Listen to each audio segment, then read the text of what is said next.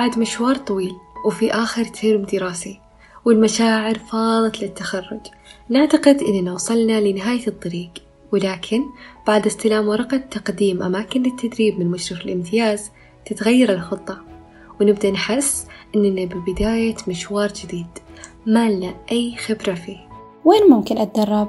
لو قررت أطبق في مستشفى معين كيف أعرف نظامه؟ معقولة ما في له مستشفيات؟ إيش الفرق بين الخاص والحكومي؟ كم المدة المطلوبة سنة الامتياز؟ أوه في تدريب إداري كيف طبيعة عملي؟ والكثير من الأسئلة غيرها خصصنا لكم سلسلة من الحلقات لأماكن التدريب بالمنطقة الوسطى كجزء أول وكلنا أمل أننا نسهل عليكم اختياراتكم ونطور من خبراتكم نترك لكم حلقة اليوم مع ضيف جديد من مكان جديد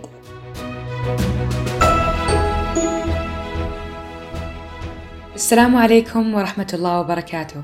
وأهلا وسهلا فيكم في بودكاست قوتك. أنا هند العجاجي خريجة جامعة الملك سعود من تخصص تغذية سريرية سنة 2019 ما قبل الامتياز. في حلقة اليوم راح أتكلم عن تجربتي الشخصية مستشفى الملك خالد الجامعي بحكم أن جزء كبير من سنة الامتياز كانت هناك. كانت المدة ست شهور بديت فيها من شهر سبتمبر 2019 وانتهيت في شهر مارش 2020 كان عددنا من طلاب وطالبات بالإجمال 20 شخص.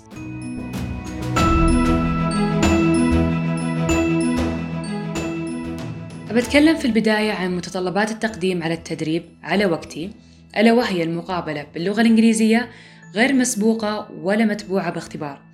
الأشخاص المتواجدين وقت المقابلة هم رئيسة قسم التغذية الأخصائية حنين ملا ومشرف الامتياز في مستشفى الملك خالد الجامعي الأخصائي مصطفى شكير وكانت أيضا متواجدة الأخصائية وجدان العبد الكريم. في بداية المقابلة راح يطلبون منك التعريف عن نفسك ومن بعدها يسألونك عن معدلك وفي الأغلب في جميع المقابلات المعدل يستخدمونه كنقطة فاصلة في حال احتاروا بين المتقدمين. لكنه مو نقطة أساسية لأن شخصيتك وحضورك وثقتك بنفسك وقت المقابلة مهم جدا. بعد المعدل راح يسألونك بعض الأسئلة المرتبطة باللي ذكرته أثناء تعريفك عن نفسك بالإضافة إلى الأقسام اللي حاب تجربها خلال تواجدك معهم ومن ثم يسألونك عن الأعمال التطوعية والنشاطات اللامنهجية اللي شاركت فيها خلال سنوات دراستك في الجامعة. لذلك يفضل تكون معك نسخة من سيرتك الذاتية بحيث لو ما انتبهوا لنقطة ذكرتها أو نسيت تذكر نقطة قد تهمهم يكون عندهم مرجع عنك وعن أعمالك وشهاداتك. في ختام المقابلة راح يشرحون لك في حال تم قبولك وش بيكون دورك كطالب امتياز عندهم وآلية العمل بالتفصيل. بعد ما يتم قبولك راح يرسلون لك اليوم والتاريخ للمباشرة في التدريب وفي أول أسبوع لك من الدوام الرسمي راح يتم فيه تعريف مفصل على النظام الإلكتروني الخاص بالمستشفى وأيضا يتم فيه إصدار بطاقات الامتياز وتفعيل البطاقة اللي تسمح لك تفتح بعض الأبواب والأجنحة خلال فترة امتيازك. بالإضافة إلى تفعيل بصمة الحضور الساعة سبعة ونص وبصمة الانصراف الساعة أربعة. في الختام راح يتم توزيع جداول التدريب على الطلاب والطالبات باستخدام القرعة لضمان العدل. طبعا كل جدول مختلف عن الثاني. أغلب الأقسام تشمل تدريب أسبوعين مع الأخصائي أو الأخصائية وبعضها تكون شهر مثل وحدات العناية المركزة. ولكن كلهم يشتركون بنقطة واحدة ألا وهي المشاركة في نشاط. خلال تواجدك معهم كطالب امتياز. قد يكون فعالية أو مؤتمر أو مناسبة. مثل اليوم العالمي للطفل أو أسبوع الرضاعة العالمي أو يوم التغذية العالمي وغيرها من المناسبات.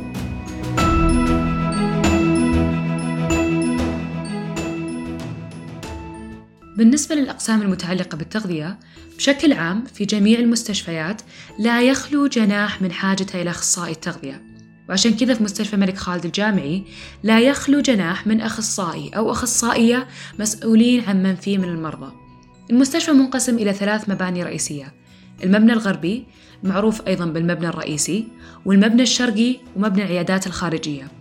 المبنى الرئيسي فيه مكتب قسم التغذية وغرفة التركيبات الغذائية المتعارف عليها باسم الفورمولا روم وأجنحة الطب النفسي وأجنحة الأطفال وأجنحة ما قبل وما بعد الولادة وأجنحة القلب وأجنحة الباطنة ووحدة غسيل الكلى وغيرها.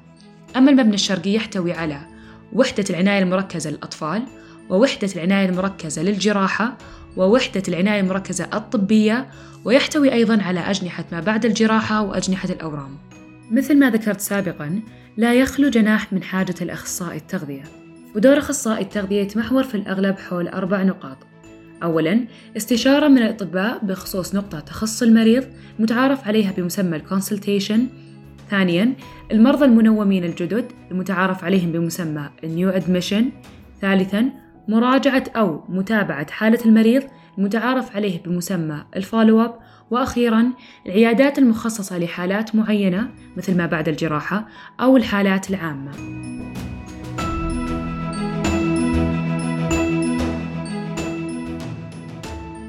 خلوني أشارككم خبرتي خلال فترة الامتياز. رغم أني أحس كلمة خبرة كبيرة علي شوي خلوني أقول تجربتي في بعض الأقسام والأجنحة. بدون مبالغة فترة تواجدي في مستشفى الملك خالد الجامعي كانت من أجمل تجارب حياتي. زادتني ثقة في نفسي وفي علمي لأن من الطبيعي في البداية نكون متخوفين. تراودنا أفكار وشكوك هل علمي كافي أواجه فيه المرضى؟ يا رب ما نسيت شيء من اللي درسته. يا رب أقدر أقدم شيء ولو بسيط للمستشفى اللي أنا فيه. بس في الأغلب الدراسة النظرية تختلف عن الممارسة في الواقع. وتذكروا ما حد انولد متعلم وفاهم من المرة الأولى.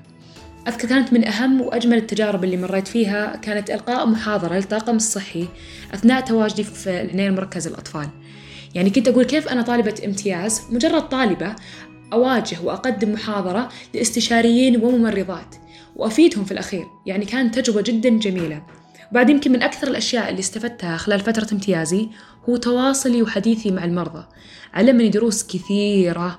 من أهمها المصطلحات العامية المتداولة في مناطق المملكة أسماء الأكلات المختلفة الغريبة كيف أبسط للمريض بعض المصطلحات العلمية اللي إحنا تعلمناها بالإنجليزي. زي كالوري زي كربوهيدرات زي ترانسفات دهون مهدرجة دهون ثلاثية هذه الكلمات اللي إحنا درسناها وتعلمناها. بالإضافة لتصحيح البدع المتداولة في المجتمع وخصوصا في التواصل الاجتماعي. وأهم نقطة هي كيف أخطط نمط حياة صحي من غذاء ورياضة باللي يناسب حياة المريض وظروفه الشخصية. لأن البشر مختلفين. ويجونك ناس من طبقات مختلفة في المجتمع ومستويات مختلفة من التعليم. يعني أذكر بعض المواقف اللي مريت فيها خلال تواجدي وخصوصا في العيادات آه، أحد المراجعات جتني وكانت هي مشكلتها الرئيسية كانت تقول أنا عندي زيادة في الوزن. ولما راجعت معها أكلها أو غذائها ما لاحظت فيه مرة مشكلة من اللي ذكرتها ولما جيت تطرقت لموضوع الرياضة قلت لها أنت تتحركين أنت تقومين عندك تدورين في البيت تشتغلين تروحين شغل شيء قالت شوفي بصراحة أنا زوجي مشلول وأنا اللي أهتم أهتم فيه وأراعيه. قلت لها طيب أنت موجودة معاه دائما؟ قلت قالت إيه أنا دائما موجودة معاه وأكون أكون معاه في الغرفة بحيث إنه لو كان صاحي أو يحتاج شيء مني أكون موجودة حوله. قلت لها طيب إذا كان هو نايم وش تسوين؟ قالت أقعد على الجوال تعرفين أقعد أكلم تليفون أقعد على الواتساب. قلت لها طيب وش مساحة الغرفة؟ أذكر ذكرت لي إياها بالمتر بس حاليا ما يحضرني. قلت لها طيب وانت تكلمين تليفون أو وانت على الواتساب تحركي. روحي من اليسار لليمين ومن اليمين لليسار. صح ما يمكن ما يكون لها أثر مرة قوي على نزول وزنها لكن في الأخير أفضل من إنها تكون جالسة. قالت صدقين ما عمر أحد قال لي هالنقطة ما قد لاحظتها. قلت لها أو جيبي حتى إذا في الغرفة تسمح جيبي جهاز. إذا حتى تقدرين تجيبين جهاز جيبي جهاز سير جيبي دراجة أي شيء أنت تقدرين وأنت حولة وحواليه. قالت والله ما فكرت فيها. أشياء بطرق بسيطة أنكم تهتمون بالمريض وتراعونه باللي هو يقدر عليه أو بظروفه الشخصية. أذكر حتى جتني مريضة وهذا هذه كانت يعني من المرضى اللي محفورة في مخي قالت لي أنا ما أحب أشرب موية. أنا إنسانة دائما حتى حتى لو أبي أشرب موية دائما أنسى. قلت لها طيب آه، حط إيش رايك قعدت أقول لها إيش رايك تحطينه بقارورة؟ إيش رايك تخلين حولك قوارير قالت دائما أنسى أنا أقوم وأنسى. قلت لها طيب إيش رايك تجيبين مثلا علبة معك وتصيرين تحسبين لك يعني مثلا 500 ملي قالت آه، لا والله صعب إني أشيل وأخذ معي. قلت لها طيب مكان الصلاة حقك ثابت قالت إني دائما أصلي في زاوية معينة في غرفتي. قلت لها طيب اسمعي.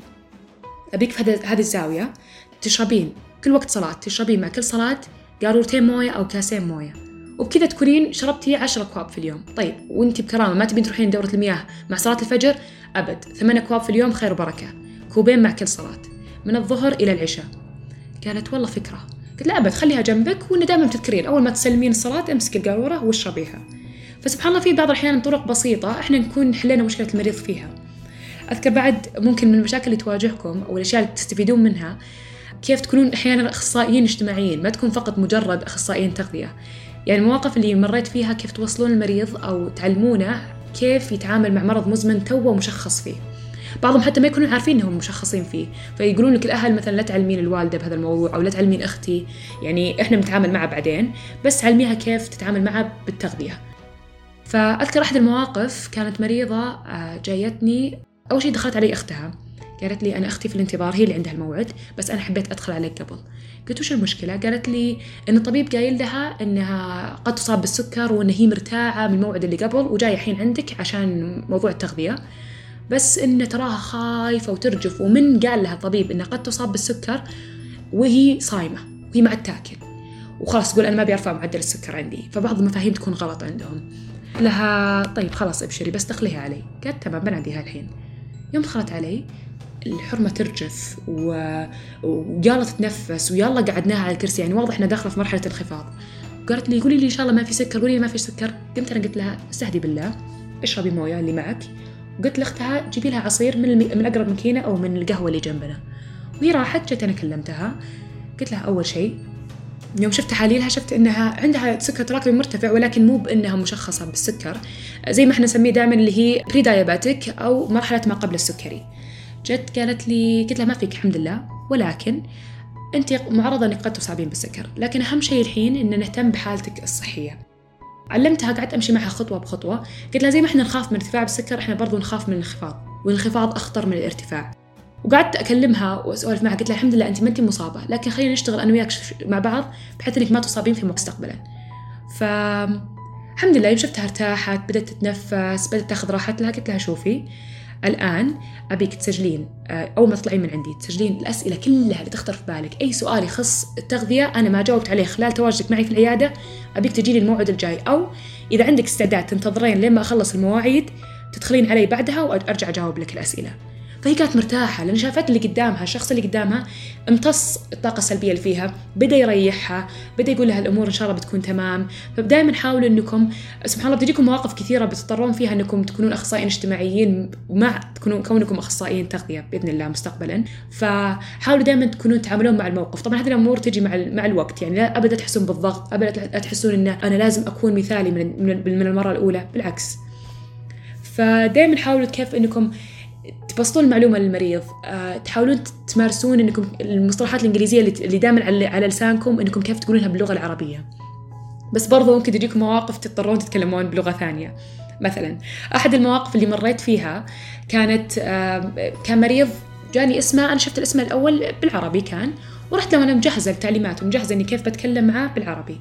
لما دخلت عليه مسكتني الممرضة قالت أنت تعرفين المريض هندي صح؟ قلت لها لا ما ما عرفت. أنا شفت اسمه حسبته عربي. قالت لأن ما كان مكتوب حتى الجنسية وقتها. قالت لي لا إنه ترى حتى ما يتكلم إنجليزي. قلت أوف وش ذا الورطة الحين؟ يعني لا عربي ولا إنجليزي. قالت لي بس أنا مستعدة أترجم. هي كانت من نفس الجنسية الممرضة. قلت لها طيب هو عنده بنت أو أحد أو ولد أحد أحد يعتني فيه باللغة الإنجليزية؟ قالت إيه إن بنته متعلمة. قلت لها خلاص. قمت طبعت له آه، البروشور أو التعليمات الغذائية باللغة الإنجليزية ودخلت عليه وأنا جاهزة إني أتكلم بالإنجليزي مع الممرضة وهي تترجم له. ونفس الشيء. لما طلعت من عنده قلت له أبيك تسجل كل الأسئلة؟ وأبد. أول ما تحتاج إني أجاوبها وخلاص حسيت انك جهزتها قال له مرضى تناديني. فهذه نقطة جدا مهمة إنكم سواء مريض منوم أو جاكم في العيادات قولوا لهم دائما تسجلون الأسئلة. لأن أحيانا تجي واحد تراوده أسئلة وينسون فخليهم يسجلونها يا بال note أو بالدفتر ويرجعون لكم بعدين فيها.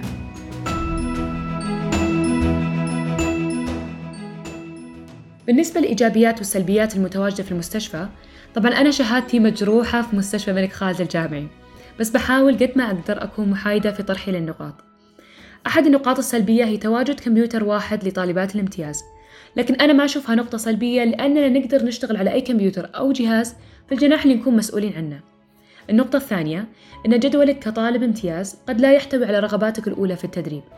ولكن بخصوص النقاط اللي ذكرتها وبشكل عام للأمانة كنت أنا وزميلاتي في الامتياز إذا كان عندنا أي ملاحظة سلبية نشاركها إدارة القسم ويتقبلونها بكل رحابة صدر.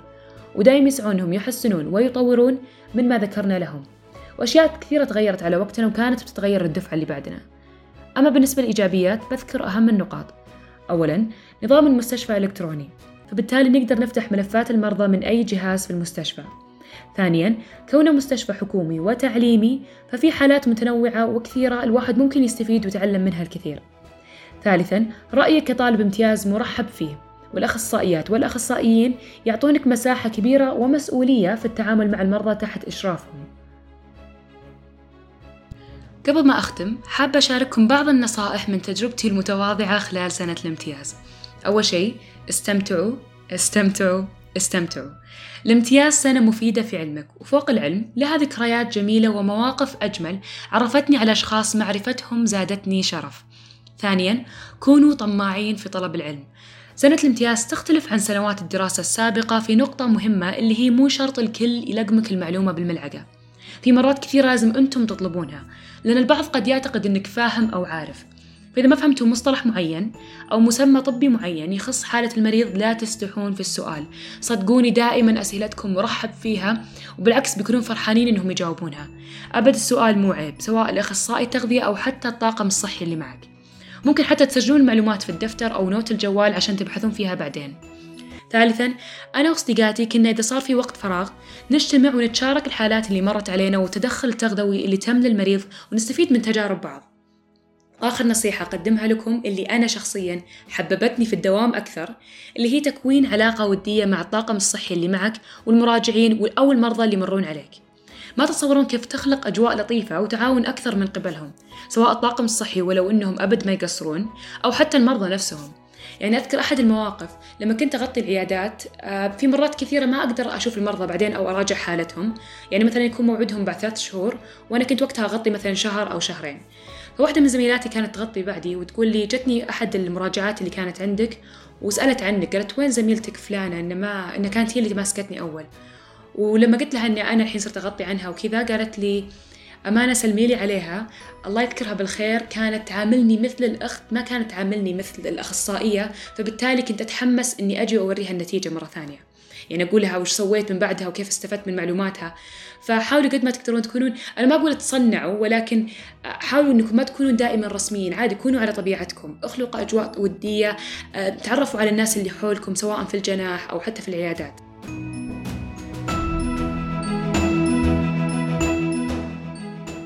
وفي الختام أحب أشكر القائمين على بودكاست قوتك على إتاحتهم لي بالمشاركة معهم في حلقة اليوم. وأحب أشكركم على حسن استماعكم وإن شاء الله أكون أفدتكم ولو بالقليل البسيط. فإن أحسنت فهو من الله وإن أسأت أو أخطأت فهو من نفسي. الله يكتب لكم كل خير أينما كنتم وفيما عملتم.